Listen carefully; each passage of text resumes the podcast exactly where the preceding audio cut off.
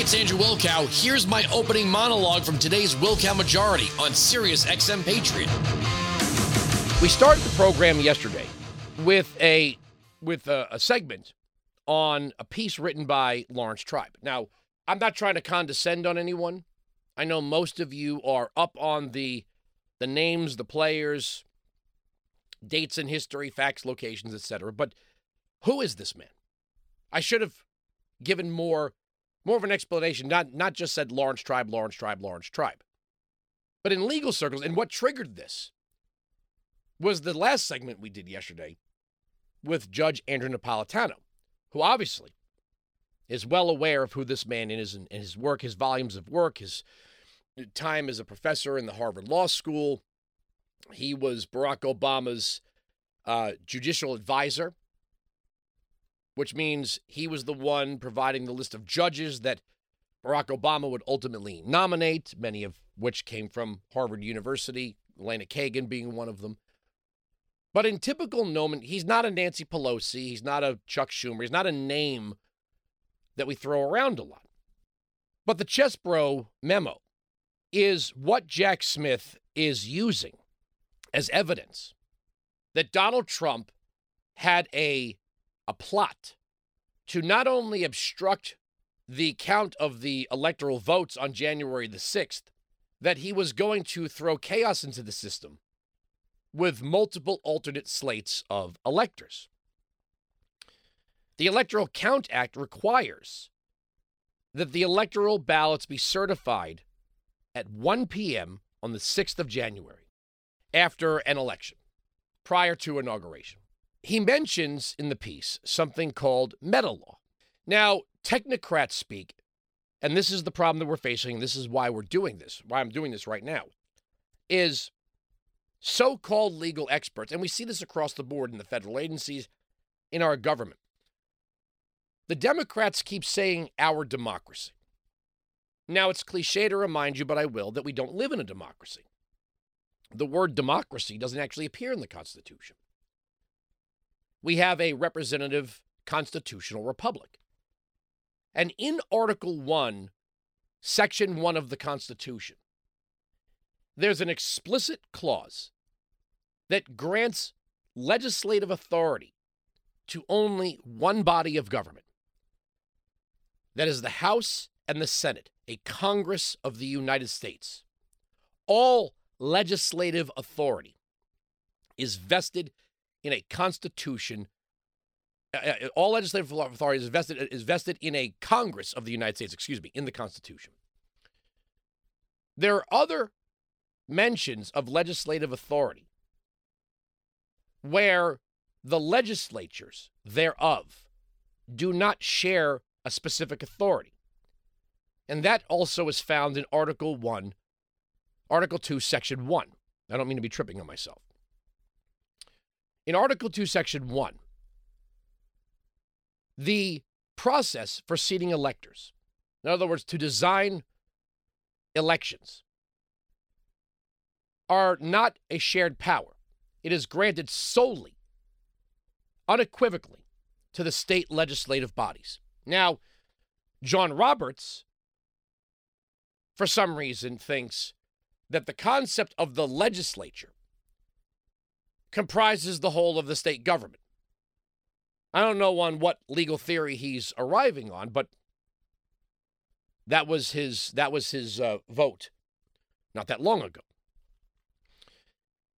There is no state legislative authority uh, uh, uh, uh, theory. It's it's the independent state legislature theory is not a theory. It's it's what the Constitution says.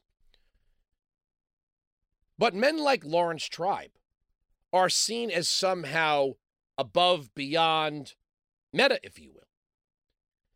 That their views, their feelings, their thoughts, their opinions are, are transcendent above all else. I'm going to tell you without reservation that that's not true. Attending the Harvard Law School, teaching at the Harvard Law School, does not mean your view is any more important than anyone else's when it comes down to the fabric of the law. And what do I mean by that? What the Constitution designs is a system where in the states we vote for people who will represent us within the parameters. Now, at any time, I'm going to make this, I'm going to, I don't take calls in the first segment, but I will if need be. If at any point I say anything that is factually inaccurate, call me out, challenge me. 1 866 957 2874. We elect representatives. Originally, the Senate was appointed by the states for that purpose of checks and balances. We did not have a bicameral majoritarian election body. We had one that was majority, the other was through the second layer of electoral co- college style elections. You elect a state representative, they elect the senator. So one body that was to be changed out every two years was directly elected by the people. One, an upper chamber with a six year term, was appointed by the Senate. I mean, by the state body. I'm, I'm sorry if I'm tripping on myself. I have a lot here, I have a lot going on upstairs that I have to get to in this segment. Those two bodies of government were designed to produce legislation within a framework of 18 enumerated powers. That's it. Okay, that's it. The judicial branch in Article 3 is given no authority whatsoever to create law. But somewhere along the way, we've had this thing called case law precedent that no longer relates to an individual, but to the whole of society. Then, somewhere along the way, we created this administrative state that began with Woodrow Wilson, where bodies were convened to produce rules that were exterior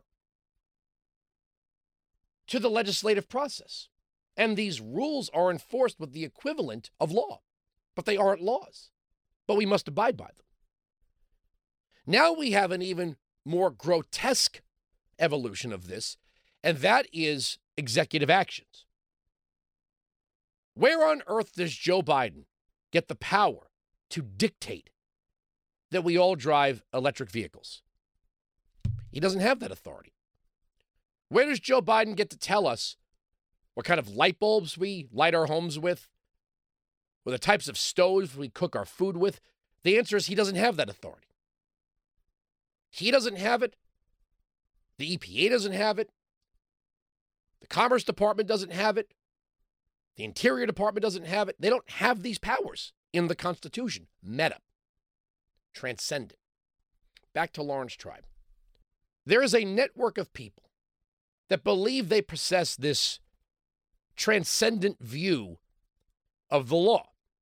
Now, yesterday on this program, Judge Nap, as I like to call him, said, well, the concept would go like this. A police officer pulls somebody over for speeding. It's a pregnant woman. She says, I'm in labor. I have to get to the hospital. Well, not to poo poo the analogy, but a police officer in that circumstance across the board would say, hold on, let me turn on my lights, let's get you to the hospital, or call for an EMT. He's not going to write the ticket and say, well, you could challenge that in court later.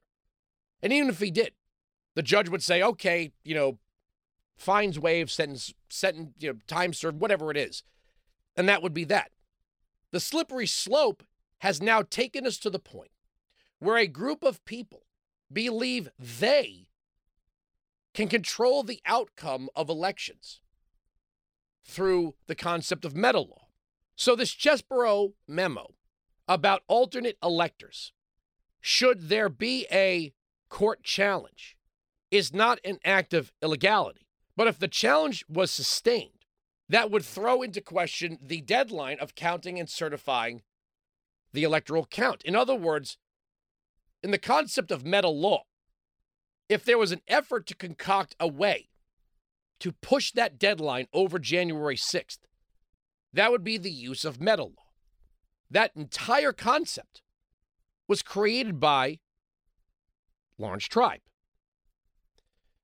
Now we're all supposed to bow at the altar of these people and, and, and believe that their intellect is so far beyond the rest of ours that we can't even question them.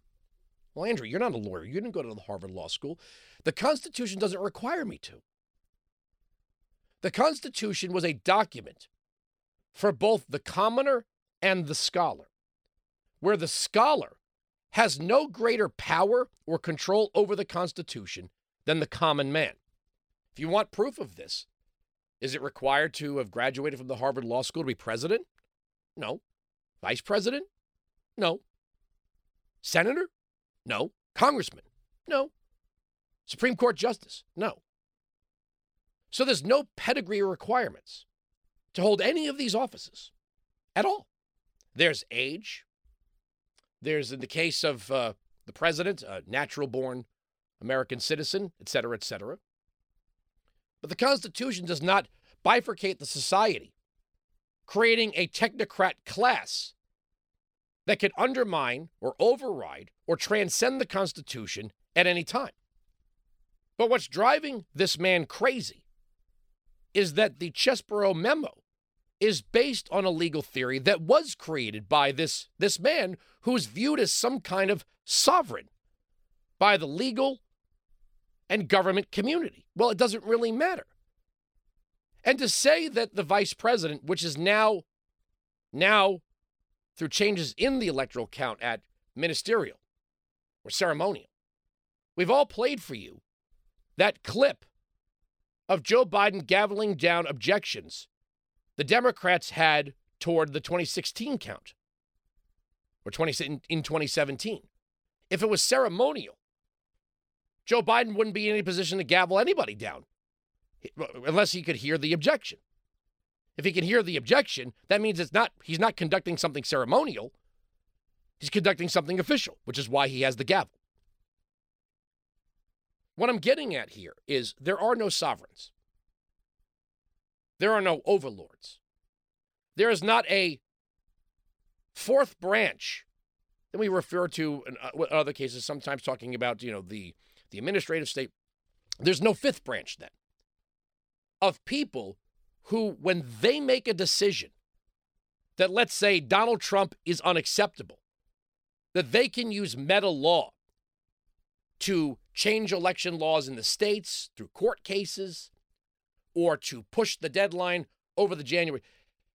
What's now happening is Jack Smith is trying to tell the court, tell you, that Donald Trump seeking legal remedies, even if those legal remedies are obscure. Well, this is an obscure, le- that is not a crime. That is not a crime. But what you learn when you read this piece at justsecurity.org, there's an anger that Donald Trump's legal team would adopt something that seemingly, by citing meta law, Laurence Tribe and others were concocting to reserve for themselves, meaning when they wanted to apply it. Well, that doesn't work. There's no such thing as meta law. But we're told that unless you have the requisite pedigree, you are forbidden from even delving into these topics. Well, that's not true either. That's why we have the First Amendment. There's no requisite to attend certain universities before you have the authority to join the lawmaking process or vote on the lawmaking process or criticize the lawmaking process. So, what now is put before the court is that Trump's legal team took something that this group of people, or one of this group of people, believed was theirs to use when their sovereign powers would allow them to use it, and infused it with Trump's strategy after the election of 2020. Well, no. I'm sorry, Mr. Smith. That is not criminal. And even if a judge says it's criminal, the judge is wrong then. But to say that you and I should keep our mouths shut, this is kind of like what we were told with the vaccine mandates. You do as the experts tell you, and you don't question them. Well, I'm here to tell you not only do you have the right to question them, you should understand the concepts they're operating on. This concept of meta law, this advent of executive authority or judicial authority, none of these reside in the Constitution. And the fact that because they accept it and they've taken to the concept of meta law, well, combustion engines are causing climate change. Joe Biden must transcend what it is the people have granted in authority to the government and rise above it and issue an executive rule that says you can't drive a combustion engine anymore. Well, sorry, that's not the law. The law is made by we, the people, through our elected representatives, and no group of people have the authority to override that, even if they perceive their cause as just. But this is what's driving right now this group of people to attempt to literally throw Donald Trump in a prison cell because they don't approve of the idea that he could be president again.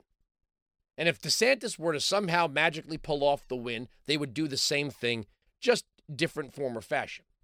But I apologize to you for throwing that out yesterday without more backstory, more preamble, and just kind of running with it as if day to day you walk around saying this man's name or some of the other names that I mentioned. Most of you don't know who Chesborough is. He's co conspirator five. But they are trying to needle through, thread this needle, that what Trump did was illegal, even though it seemingly started, even with a perverted view of a theory created by one of the very people that is behind the idea that Trump should go to jail. And the way the technocrats work and the way they deal with it this way it, when this man speaks, that's the way that it is. Well, that's not true. It doesn't matter what university you went to, it doesn't matter how long you taught there, how many books you wrote, scholarly papers were peer reviewed. None of these things matter. But this is what technocrats do. And they create a language that the common person doesn't ordinarily use and would find confusing for the simple purpose of creating that notion that you should accept their rule, their sovereignty, because you don't understand what it is that they're saying. Well, I think in the past 20 minutes, I've laid out exactly what it is and how to view it commonly, which is not to say beneath the meta. So I apologize yesterday if I, in my in my stream of consciousness, didn't uh, lay out some more steps to arrive at the conclusion. And I felt like, okay, you know, maybe I just just started shooting from the hip and maybe it didn't make any sense. But that's that's where we are. That these people have created for themselves a power to break the glass when they deem it's an emergency. And Trump is the emergency. There is no, in case of emergency, break glass. We've been told this the pandemic. We have to suspend the First Amendment. You cannot go to church. You cannot assemble peaceably. You must get a vaccine. You must wear a mask. You must lock down the schools. You must shut down your business. No, none of these actions were undertaken by any legislative authority approved of by the people. But if it's one thing these people know, there's enough among us that will follow along, that will create the impression that what they're doing is accepted, right, and just, and those who resist are a minority, a dangerous minority, and in rebellion. You're not in rebellion. You're a citizen, a free citizen of a constitutional republic. This country is not theirs, it's yours. Now we share it with them, but it's not theirs. Warranty 695 Patriot 957 2874. We are right, they are wrong. That's the end of the story. The arguments on this radio program cannot be broken, SiriusXM Patriot.